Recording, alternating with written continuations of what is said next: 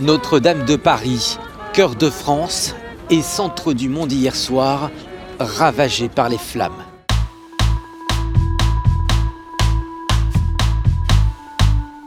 Всем привет! Это подкаст «Медуза. Текст недели», подкаст, в котором мы обсуждаем самые интересные и значимые тексты, выходящие на сайте.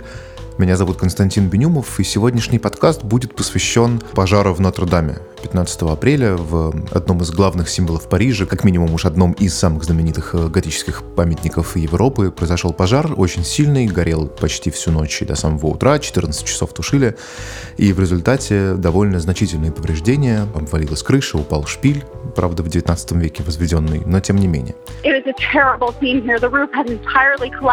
Die Stadt ist in eine Rauchsäule gehüllt und unter Schock. Le ipotesi su cosa abbia scatenato l'incendio sono varie, un cortocircuito, una sigaretta spenta male, ma è ancora troppo presto per avere delle certezze. На утро в Париже уже была наш специальный корреспондент Саша Сулим, которая написала тут репортаж. На мой взгляд, репортаж э, очень хорошо схватил главное, да, городская жизнь, которая, в общем, уже возвращается в обычный ритм, но при этом есть никуда не девающееся ощущение, что чего-то не хватает. Ну, не хочется говорить сердце города там разбито и так далее, но действительно очевидно, что, несмотря на то, что там появились другие символы у Парижа, и, в общем, мы уже живем не во времена Виктора Гюго, все равно это что-то, без чего парижанам тяжело представить свою жизнь. Да, и вообще, когда происходит что-то такое, когда погибает, э, пускай и частично, вещь, которая кажется настолько незыблемой, это всегда шок. Поэтому сегодня мы с Сашей поговорим об этом, о том, что она увидела в Париже, какое будущее ждет собор и как люди это переживают. Взяли, поставили такой хаткой хворост, снизу подпалили, и он горит. Вот вы на этот шпиль еще раз посмотрите, вот он также выглядит.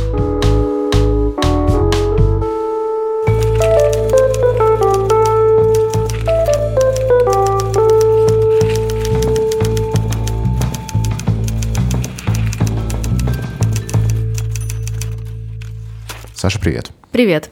Я думаю, что, может быть, не обязательно даже начинать со всякой фактологии, более-менее все понятно. Расскажи просто о том, как ты прилетела в Париж, показался ли он тебе обычным или показался он тебе изменившимся? Ну, наверное, нужно сказать, что я э, пять лет прожила в Париже, училась там, в принципе, неподалеку от Нотр-Дама, в Сорбоне, в одном из зданий Сорбонны. И, конечно, очень часто проходила мимо. И так как я там прожила довольно долго, я действительно могу судить, изменился город или нет, ну, в отличие там, от туристов, которые ненадолго срок приезжают.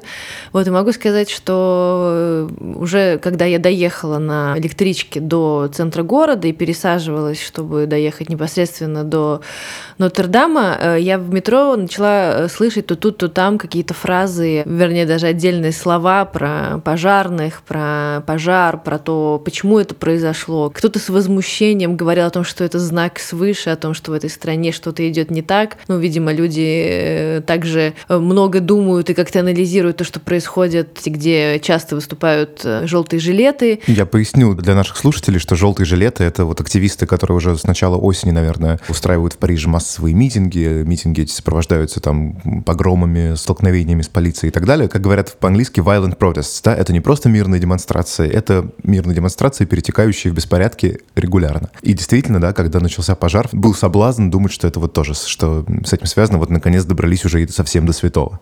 Если с практической стороны жизни, то действительно были закрыты две ближайшие станции э, к Нотр-Даму, Сан-Мишель и Сите. Это центр Парижа, соответственно, не то, что там это заблокировало движение, обездвижило город, конечно, нет, но тем не менее это такое напоминание в метро, что вот эти станции закрыты, и до какого числа не объявлялось. На тот момент, по крайней мере, это было неизвестно. Не могу сказать, что в метро люди плакали, но мне казалось, возможно, это мое какое-то было внутреннее ощущение, что все были впечатлены произошедшим накануне и так или иначе об этом думали. Скажи, пожалуйста, Сита — это остров, э, на котором, собственно, стоит Нотр-Дам. Остров не то чтобы очень большой, но там и площадь Сан-Мишель, и сам собор, всегда колоссальные потоки туристов. То есть это вот место, когда ты в Париж туда попадаешь, тебе нужно прорываться через толпу людей. Э, я так понимаю, что остров э, перекрыт был? Маленькое уточнение. Набережная Сан-Мишель площадь Сан-Мишеля находится через мост. Соответственно, это еще как бы некая материковая часть, скажем так, Парижа. Остров Сите, да, это совсем маленький островок, с которого начинался Париж, Лютеция, как тогда он назывался. Это прям действительно сердце города, как бы это э, с какой-то стороны пошло не звучало, но Париж начался там. И, естественно, все экскурсии, которые проводятся в столице Франции, они Э, если они начинаются э, с этого места, то уж неминуемо проходят э, через него. В этот день, когда я была в Париже, на остров попасть было нельзя, но он хорошо просматривался с близлежащих э, набережных и мостов.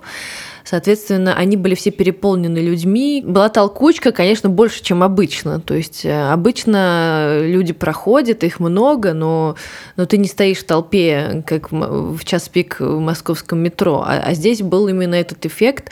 Э, было довольно много жандармов, которые регулировали движение, потому что людей было столько, что если их ну, не сдерживать, то просто было сложно проехать машинам. Но светофоры работали, то есть перекрытые улицы основные не были, но именно подход входы, подъезды на остров, да, они были закрыты, можно было пройти только, видимо, людям, которые там живут, которые там работают, э, ну и журналистам, да, то есть я воспользовалась своей пресс-картой, чтобы немножечко ближе, чем все остальные, подойти к Нотр-Даму, и там действительно никого, кроме журналистов, э, не было. А что за люди, с которыми ты говорила? Я так понимаю, в твоем репортаже несколько таких, ну, я бы сказал, небольших героев. И мне как раз очень понравилось, что это не те люди, у которых как-то жизнь с ним была непосредственно связана. Это просто люди, которые привыкли, что, что этот собор там всегда есть. И вот он, человек выходит, букинист, да, у тебя есть замечательный.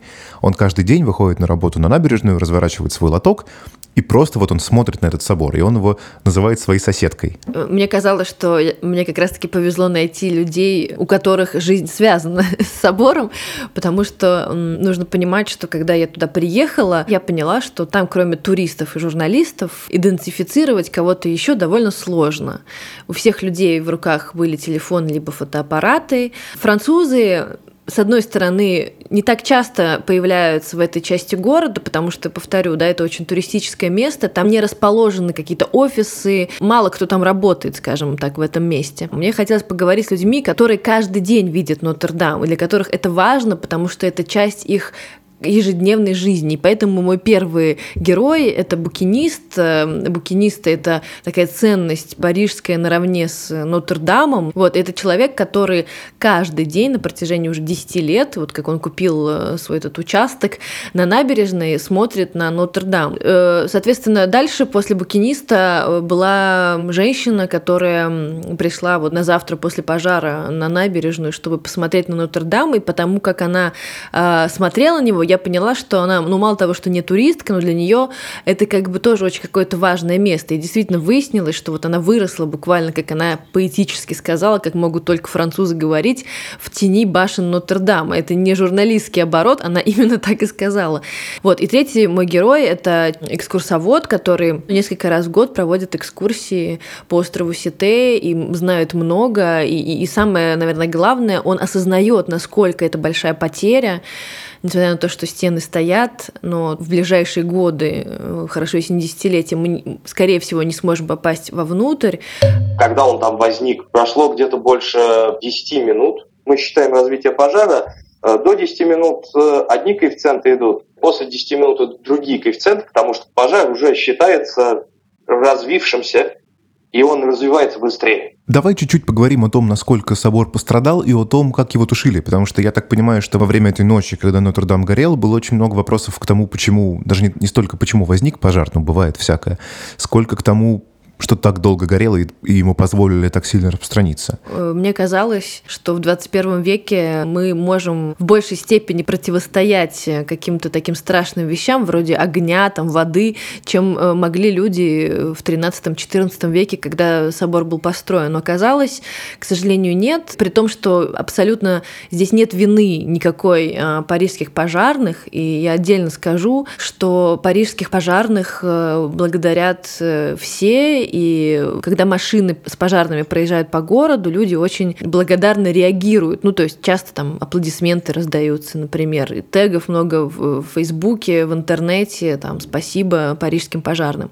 Поэтому никого винить я точно э, не хотела бы. Они использовали какие-то там современные даже способы тушения, вот этот вот робот, да, который они угу. как-то вовнутрь э, протаскивали. Там невозможно было тушить этот пожар с воздуха, да, потому что конструкция могла обвалиться ну, или да, в большей просто люди, как бы, люди часто не понимают, что это тонны воды. Тонны воды, которые сбрасываются на, в общем, ну, такую конструкцию из камня и дерева. В смысле, это не бетонные какие-то там балки. И вот этот образ, который меня пугает больше всего в этой истории, это то, что горит э, потрясающий собор и очень важный символ, и не только символ, а там и культурный, и исторический, а мы просто 14 часов э, за этим наблюдаем и, по сути, не можем сделать практически ничего. Очень точное наблюдение, вот это ощущение беспомощности от того, что горит что-то, что ты, ну, что ты считаешь, как бы человек по своей, да, смертной и недолговечной природе, он вещи, которые там, объекты здания, которые существуют там почти тысячу лет, он их, конечно же, считает вечными и бессмертными.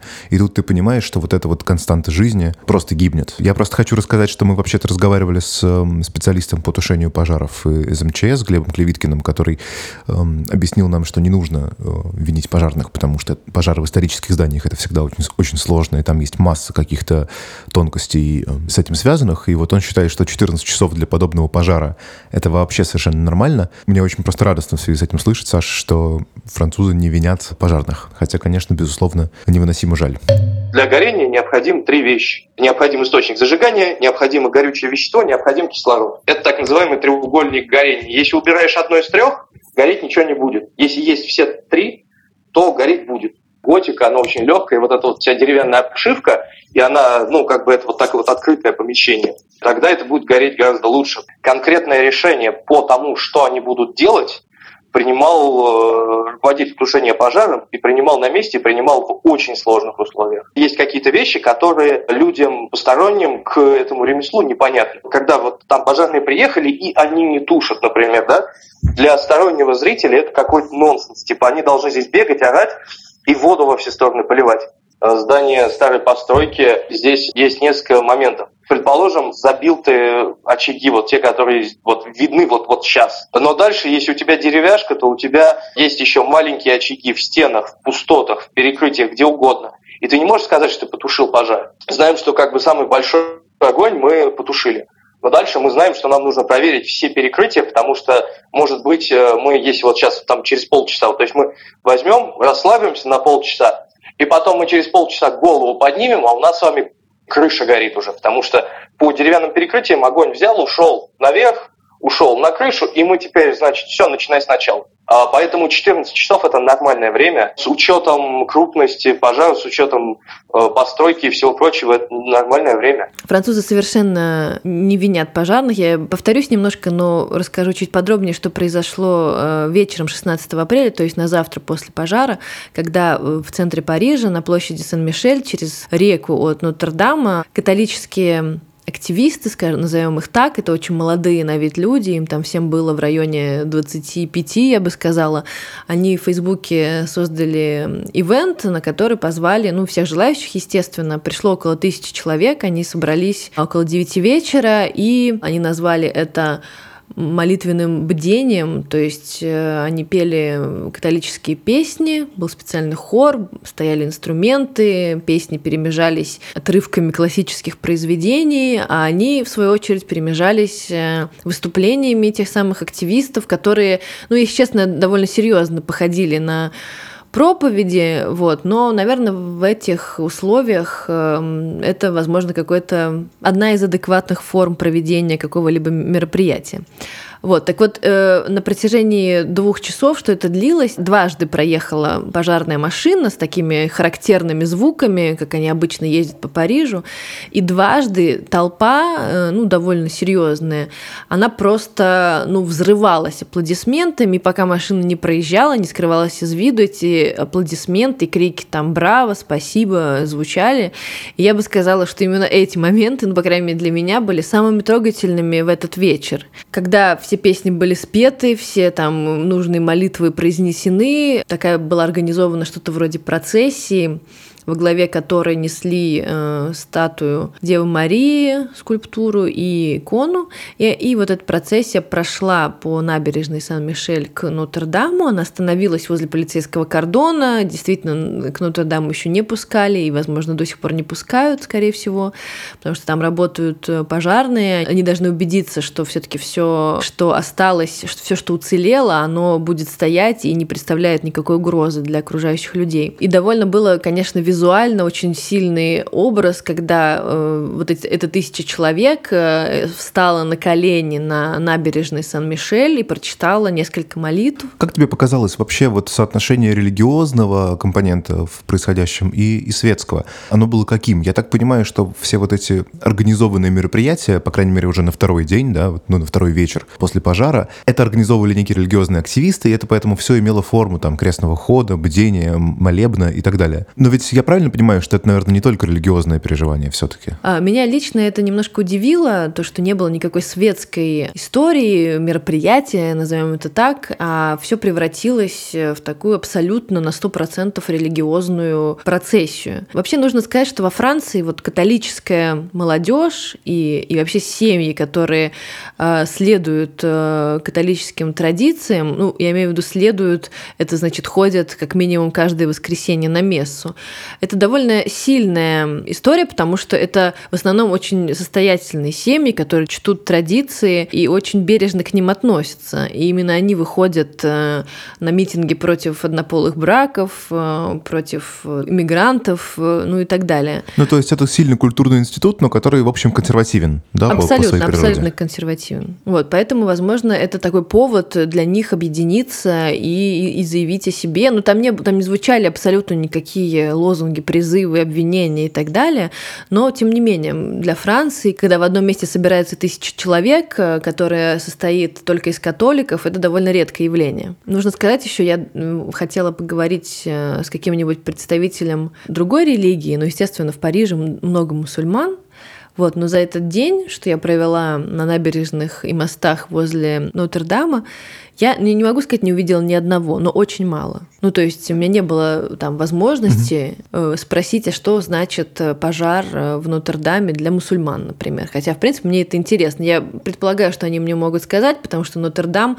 естественно, это не только и не столько религиозный символ. То есть католики, естественно, его трактуют как религиозную святыню, центр католичества во Франции. Но светские при этом люди, для них это символ города, города и, и его культура. Один из мотивов твоего репортажа, который мне прям очень понравился, это то, как в итоге Нотр-Дам соединяет вот эти вот религиозные переживания католиков, для которых это в первую очередь разрушенная католическая святыня, хотя разрушенный храм, хотя и многие реликвии удалось спасти, да, и переживания людей, которые просто привыкли видеть Нотр-Дам. То есть это такая общая метафора пустоты, я бы так сказал, да, верующие говорят, что вот это некая рана, которую Господь поможет нам залечить, неверующие говорят, что это символ города, в тени башен которого они выросли, но и для тех, и для других это просто вот такая вот очень зримая, очень зримая метафора утраты. Абсолютно. И одна из моих э, героинь, ну, собственно, Франсуаза, она говорит, что я сегодня шла как будто бы на прощание с близким человеком. И вот эта вот метафора, э, ну, похорон и вот такого рода прощания, она приходила и мне тоже в голову, потому что, во-первых, э, перед тем, как увидеть, то есть до, до момента, когда ты доходишь до места, где Нотр-Дам наконец виден, я действительно страшно волновалась, потому что это вот то чувство, страх увидеть что-то очень знакомое и привычное совершенно в другой форме, ну, в какой-то неживой форме. Вот. А потом, ну, потом идет привыкание, это уже, эта картинка, она уже как-то адаптируется к твоему взгляду, но, но тем не менее, все равно это ужасно грустно. И, наверное, вот эта вот э, толпа людей, которая просто не могла отойти от этого места и продолжала, и продолжала, ну, понятно, там люди менялись, но тем не менее, фотографировать, стоять, смотреть, а это, наверное, этим самым тоже объясняется, потому что очень тяжело в это поверить и осознать. Поэтому, чтобы поверить и осознать, наверное, кому-то нужно сфотографировать, да, ну, нельзя же говорить, что так человек сейчас воспринимает реальность, либо просто, ну, как-то дать себе время к этому привыкнуть. Но при этом есть ракурс, да, если идти по левому берегу Сены, как раз где латинский квартал, э, и смотреть на башни, то как будто бы ничего не произошло. Он, он выглядит почти целым. Да, если не обходить его ну, восточный... фасада, да? Да, да, да. да. То, конечно, башни и фасад в принципе мало чем отличаются, Но, знаешь, наверное, для меня самое сильное впечатление случилось вот как раз-таки вечером уже 16 апреля, когда с этой процессией я подошла к Нотр-Даму, и город уже погрузился во тьму, и я просто привыкла, что Нотр-Дам это всегда что-то очень такое легкое, как днем, так и ночью. Он был всегда очень красиво подсвеченный. Вот ну да, вот... он из светлого камня, его подсвечивают белыми прожекторами, и это выглядит как вот такое действительно очень легкое, что-то серое, светло-серое, воздушное на фоне черного неба. Да, и вот когда на месте этого светлого и прозрачного, легкого чего-то э, тьма, не чернота, конечно, но, но, но тем не менее, эта картинка меня испугала. То есть в этот момент я, ну, как-то осознала, наверное, до конца. Хотя я не, не исключаю, что через там, возможно, неделю его опять подсветит, хотя это интересный, кстати, вопрос, не, не уверена. Вот, но вот это вот напоминание, что вокруг все, все как всегда, а Нотр-Дама ну, не видно, он не подсвечен, оно очень сильное. Это был подкаст «Медуза. Текст недели». Меня зовут Константин Бенюмов. Как всегда, на прощание советую вам слушать многие другие наши подкасты, ставить им оценки, рассказывать о них друзьям, а нам обязательно писать на почту подкаст собакамедуза.io о том, что вам нравится и что нет. И до встречи через неделю.